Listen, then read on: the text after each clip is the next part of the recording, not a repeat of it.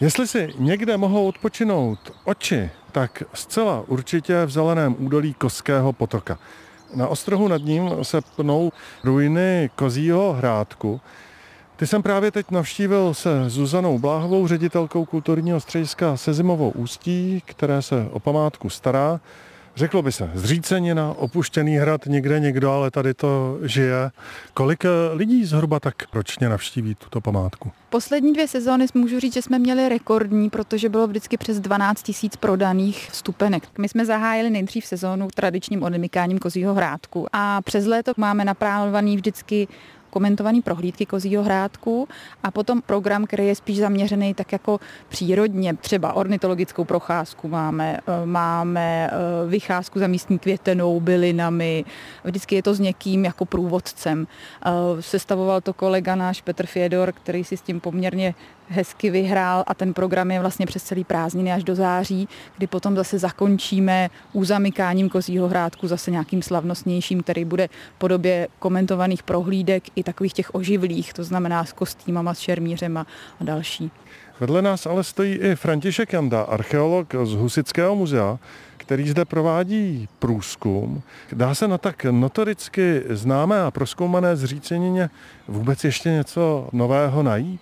Tak dá se ještě najít. Při těch základových vkopech se nám povedlo najít středověkou keramiku i drobnou stříbrnou minci zhruba z první třetiny až do první poloviny 14. století. Jedná se o vídeňský fenik. Za to se asi v té době toho moc koupit nedalo. Přesně tak. Byla to opravdu drobná mince, ale pro nás má samozřejmě určitou jinou vypovídací hodnotu a zpřesňuje nám zadatování parkánové zdi. Minulý rok jsme našli u nejstarší hradební zdi. V rohu si zřejmě někdo schovával depot více než 200 kusů hřebů, což je pro nás docela zajímavost. Z dnešního pohledu asi každý by ohrnul nos a řekne no nějaký starý hřebíky, ale pro tu dobu e, počítáme, že se bavíme o první polovině 15. století mělo samozřejmě hřeby a železo svoji cenu. Kozí hrádek je známý tím, že zde našel azyl mistr Jan Hus. Jsou ale nějaká třeba bílá místa ještě z jeho historie, ano, jsou. Samozřejmě, že nevíme o vzniku hradu. Taktéž je i trošičku zánik hradu závoji zapomnění. S největší pravděpodobností se bude jednat o rok 1438, kdy zřejmě zatažení Albrechta II. rakouského patrně hrad zaniká.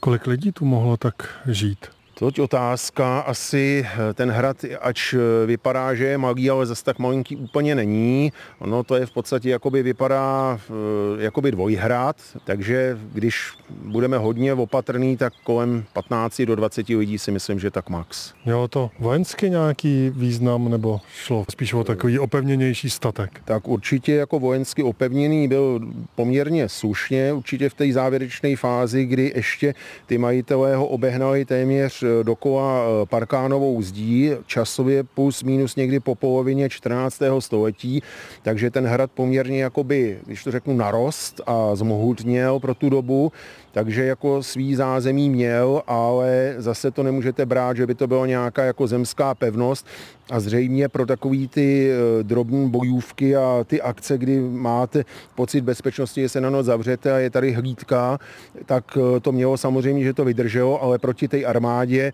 toho roku 1438 ten hrad neměl šanci.